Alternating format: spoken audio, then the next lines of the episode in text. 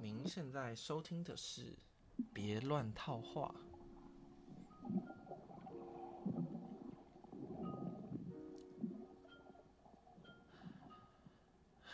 节目开始之前讲一下，呃，我发现我这几集的节目都没有用监听耳机在录，所以，我但我都没有发现，我都没有发现这件事情，我都没有想到这件，因为好搬家之后就忘记这件这个这个设定了，这个录音设定，不知道这几集大家有没有觉得比较怪一点？那这一集有用，会不会大家觉得品质好一点呢？再跟我讲一下。然后我发现我。不应该把片头的音乐放这么长一段时间，因为我不是用剪的方式进去的，是用直接它喇叭播出来播的，所以喇叭播出来录的，所以品质很差，所以我应该要很短的时间就进入节目。第三个就是，应该是六月初的那一集，我就说哦，呃，赶着要去上班，所以在出门前录音。今天也是一样状况，不过今天是我希望要九十点前要出门，但我还没整理我的行李。手机还在给我震动，应该没有收到这个声音吧？好，今天这一集呢，其实我想要分享一下我上半年十大我觉得让我蛮开心的一些事情，但是我本来想写在 Instagram 里面，但是又觉得。好像有点奇怪，因为好像有点在炫耀的感觉。可是我其实没有那个意思，只是想单纯记录一下一些事情，所以我觉得好像在这个平台上比较 OK。那我没有分就是顺序，呃，就最最重要的事情或什么，但是我就分几个类别。那第一个就是跟棒球有关的。就去今年三月多的时候去看经典赛，在台中看 WBC，有看到中华队，然后张玉成打全垒打，林子伟、陈杰宪，就是大家很精彩的表现，这是第一个。那第二个是今年看统一是上半季封王，然后那一场比赛我还去外野抛彩带，就是我看棒球。就是大概十六、十七年来，就支持统一是支持很久。第一次在现场看他，就是看他拿到冠军抛彩带。虽然这个只是上半季冠军啊，目标还是今年的总冠军。其实前年我就有想要进场看总冠军战，然后我就买了，因为七战四胜，我就买了第五场的比赛。结果我们四比零就被横扫出局了，就输了。所以就没有看到总冠军战，我我至今也没有进场过季后赛，这是今年的一个希望一个目标可以达成的目标。然后还有下一个是我去看 Sophia 的表演，他今年在呃水源剧场的怪胎的表演，虽然他不是主角，他只是歌队，就是负责配角跟唱歌的角色，但我觉得。看看他表演，然后结束之后跟他聊一下天，跟他拍合照，非常开心。下一个也是合照系列，就是去台南看棒球的时候，跟小嘉玲，就是演《熟女养成记》的那个呃小女孩，跟她有合照到，觉得非常开心。这个这个我发在线动上面的。好，下面几个比较比较认真的，就是。我有一本数学的参考书，它已经绝版了，是很久以前，就可能就是十几年前出版，然后只卖完就没有再继续上市了。可能是因为课纲改掉了，或者是什么的原因，所以那本绝版的参考书，因为它很棒，所以大家都口耳相传，觉得这本书很。写的很好啊，什么什么的。然后我一直很想要这一本书，因为我知道说好像有，就是那种，这算盗版嘛？就是有那种影印版在网络上流传。然后，反正总而言之呢，透过某些方法，我在今年终于得到那本书。我觉得其实还是有经历一些波折，不过 觉得梦梦想已久的一些事情。好，下一件事情是跟也是跟补习班的教学比较关系，就是呃，因为这个三大概三月多左右，我就因为家里的关系，我减少一些课程安排，我就比较多的空闲时间，然后我就想要开始写自己的讲义，就毕竟做这份工作已经到第三年了，我觉得应该有新的一些突破，我就希望可以编写自己的一套讲义。那这个讲义也可以帮助我未来如果要去其他呃比较大型的补习班的时候，可以发挥一些作用吧，我是这样觉得啦。所以我就开始编，对，那一开始进度当然是有点缓慢，因为你没有别人督促你，一定是 依照我的个性对，所以到大概到五月多的时候，因为会考考完了，然后主任就帮我安排一个呃升高一的学生，那他程度也不错，所以我就想说，那我就用我这样一开始帮他上课，所以这样就变得一个比较良。比较良性的选，因为每周都要上一次课嘛，所以我每周一定要把那一天上课需要用到的内容给写完。所以到现在已经出产了三本，虽然每一本就只有十多页而已，但是至少开始有一些自己新的内容，我觉得这是一个我很开心的事情。好，然后后面几个是跟表演类型有关的，第一个是看到。呃，云门舞集的新传的这这个舞蹈表演，那时候是在课堂上面，就是马世芳老师介绍，然后他介绍的时候，因为我我忘记这个故事怎么讲过了。他介绍的时候说票已经卖光了，不是？那票都卖光了，你还跟我介绍干嘛？没有了，他介绍还是让我们大家知道。反正票卖，他就说票卖光了，然后我就上，我那个时候当下在课堂上，我就用手机看，哎，感觉每一场表演都还有一些票啊，然后我觉得，嗯，那就之后再说啊，还是买得到票嘛。但我后来发现那些票都是留给都是轮椅坐或是轮椅陪同人员的座位，所以其实上一般观众是买不到任何票了。然后我就想说，干，没有，他其实前前几个月就已经。两万两张张票就已经在开卖的很很快就卖光了，所以我就一直在刷，然后终于被我刷到一个，呃，发现嘉义还是哪里有票，但我必须请假去看，但嘉义又蛮远，然后时间又不是我最喜欢的嘛，所以我就继续在刷，终于被我刷到一个礼拜天我有空，然后是苗栗比较近的时间去看，然后就觉得那个表演非常精彩，很难想象在他应该是四。四快近四五十年前就表表表编写出这段舞蹈，然后表演在台湾表演，觉得非常厉害。就是那个时候就可以有这么厉害的创作。好，然后上半年的，就是我大概这两两三年开始会蛮常去看电影，然后看影展的电影，所以上半年经历了一些，譬如说台北电影节。然后文学月影展，然后金马奇幻影展跟金穗奖，这些都是上半年比较重要的影展吧，所以就看了大概有三十多部的片。嗯，我想要讲个，我觉得到现在还印象深刻，就是金马奇幻影展的血色血色珍珠。当然还是有其他我觉得印象深刻的，比如说呃那个那个那个。写点电影的代表就是，惨了，一时想不起来。我查一下，我想到是《洛基恐怖秀》了，那也是印象深刻。但我等下可能会再提到。那我比较这次奇幻影展比较惊讶，就是《血色珍珠》这部电影，它是其实我去之前就知道它是恐怖片了，但是。那个把气氛塑造的感觉实在是让人坐立难安，让我觉得我到底为什么在这里看？但是你又不是真的真的觉得它很难看，或是真的很恶心，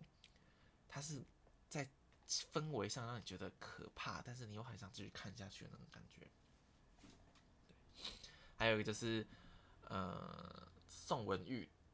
呃作品，这个前面有讲过，然后我去看他的算是座谈会吧，分享，然后给他签名。这样算一算是九件事情，然后最后一件事，我想要留给我吃到的很好吃的东西。台中的一个拉面就是龟诺大柱，还有台南的猪心冬粉，这我觉得哇，怎么好吃的东西？对，其实有一些比较常态性的事情，就是我之后还是可以遇到的事情，我就没有把它放进这里面。像是上马斯曼老师的课，我还是觉得也是觉得很开心。还有一些是跟朋友一些聚餐吃饭，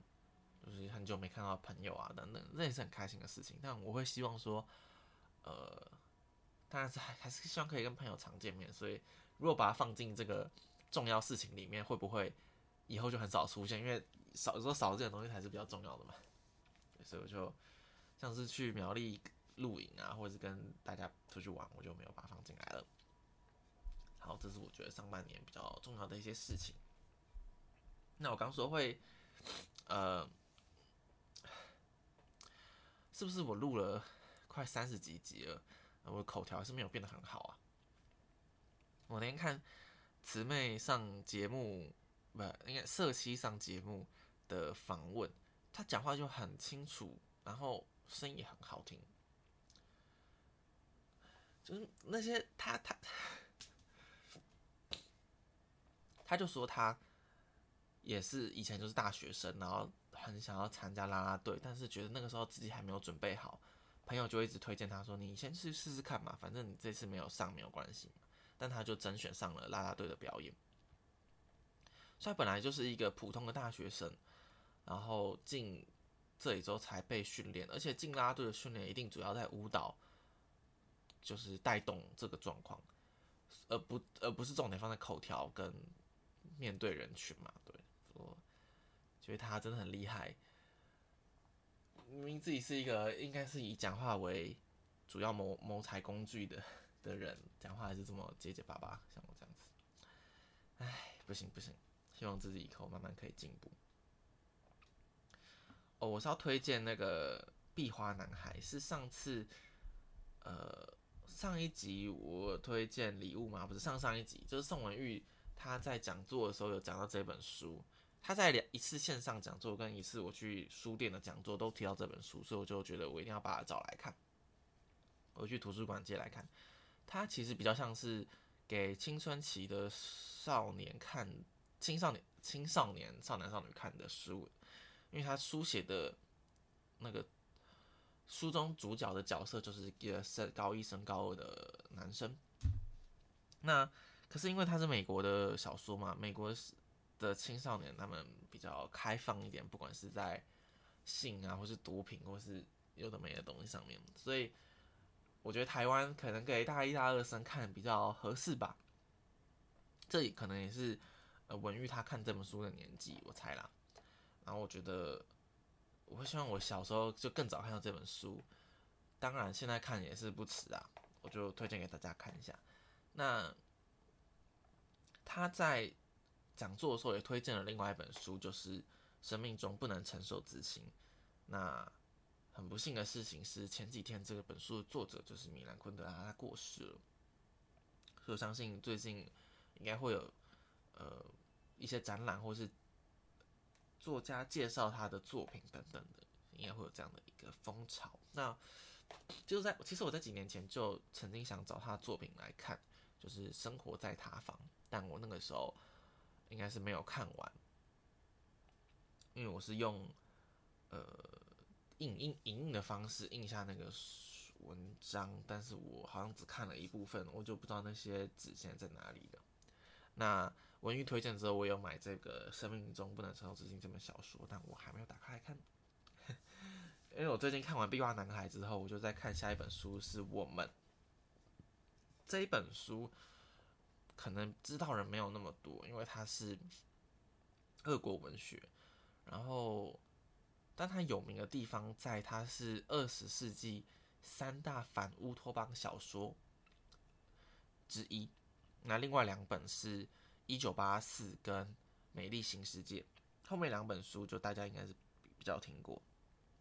我也是先从那两本书开始看的，那再看这。我想说凑齐这个系列嘛，所以就看这个。我们其实看这本书的时候，你会觉得跟我的感想就是，哎，怎么跟《美丽新世界》跟《一九八四》的设定怎么那么像？我都可以看到一些影子。然后我本来觉得，那这本书到底有什么厉害之处？为什么可以被放进三大的状况里面？后来我才知道，这一本书比那两本书更早了十几二十年写出来的。它是一九二零年就写完，一九二四年出版，但另外两本书都要到一九四八。四几年之后才出版的，所以他晚他提早二十多年，可是却有这么厉害的洞见，你就不会觉得他的的故事，你会觉得他厉害在这里啦，就是他的故事本身，你放在现在来看，可能真的没有那两本书来的好看。可是光是他提早二十年这些做这些设定，对这些未来的反思，因为反乌托邦想说就是在讲是。那个时候，二十世纪初期，我们的科技变得非常发达，然后蒸汽、蒸汽机，然后飞机等等，就非常非常厉害，所以大家很期待，大家会对未来有一种未来一定会变得很棒，然后我们会嗯不用再过这么辛苦的生活，所以对未来有个美好的想象。可是这三本书就是在这种反乌托邦系列的书，就是在讲说。我们看起来未来那么棒的地方，它其实会有暗藏的一些危机，那他就要写出那个时候的危机，所以他就很像是预测未来会遇到的问题。那我会想，我会想到这个事情，是因为我现在开始觉得《一九八四》跟《美丽新世界》所描绘出来的世界，他们两个描绘出来世界其实是有点背道而驰的，就是一本书在讲是有点极端监控。的状况，一本书讲的是有点，呃，超级自由的一个状况，就是我们现在可能受到法律的规范，规范我们的行为，但是法律跟道德，但在那个，但在美丽新世界的状况，它用一些特别的设定，让你其实你可以几乎不没有法律跟道德的界限存在了，譬如说我们会觉得。一夫一妻制是很正常的，但他们那个世界里面，这是非常不正常，因为他们觉得每个人都是看每个人，就每个人可以拥有其他每个人，大家是共享的概念。那这些设定，我觉得很惊讶，是好像在台湾同时存在，就是嗯呃媒体上的一个状况，跟实际上人民接受到一些状况，好像有点矛盾似的，同时可以发生。所以我就觉得有点恐怖，他们写出来的东西变成真的现实。所以我才回去想找这个第三本我们出来看，才发现他也真的很厉害，因为他写出来的一些状况，有一点像是被后面两本书拿去更加放大的感觉。虽然我会本身觉得这本书没有那么好看，但是想到它的历史的脉络，想觉得真的有点佩服的感觉。好那还有一本书，就是以前我都一次推荐一本书，但这这礼拜算了，抽一下时长，因为因为前前前几个礼拜有个朋友希望我推荐，我之前在看了一本一些书给他，所以我就找了这这半年我看的一些书这样。然后这本书我忘记有没有讲过，好像应该是没有，就是《解密陌生人》，他是格拉威尔的大概两一两年前的作品。那格拉威尔他算是蛮有名的作家，因为他写过一些蛮一些比较有名的书，像是《引爆趋势》《决断两秒间》《艺术》，就是那个说要学一个东西要做到专家，就要练习一万小时，一万小时法则，好像就是从《艺术》这本书里面出来的。还有像《以小胜大》这些引引爆趋势刚刚讲过这些书。所以他算是一个蛮有名的作家，算是记者出身的吧。那他这本书算是他第二新的书。他想讲的是，我们面对陌生人的时候，我们常常用一些他的行为、他的外表，想要去解读他是什么样的人。但其实有的时候，这个东西暗藏了一些危机，因为他表现出来的东西不一定代表他内心真实的想法。其实你。他的书很厉害，就是你会想要一直看下去。他的笔法，他的描述事情的方式跟角度，会让你觉得这个议题非常有趣，因为他写的东西有时候是很贴近你的生活的，那你会想要了解他这整个逻辑和脉络，所以我觉得他真的蛮厉害。然后我对在在我的生活上小小应用就是，有时候其实就最近遇到一个烦恼，就是有一个学生，我觉得他状况真的很有点小糟糕，就是他已经要升高二了，可是一些很基本的换算都非常的卡。像我昨天想要请他算算时速到。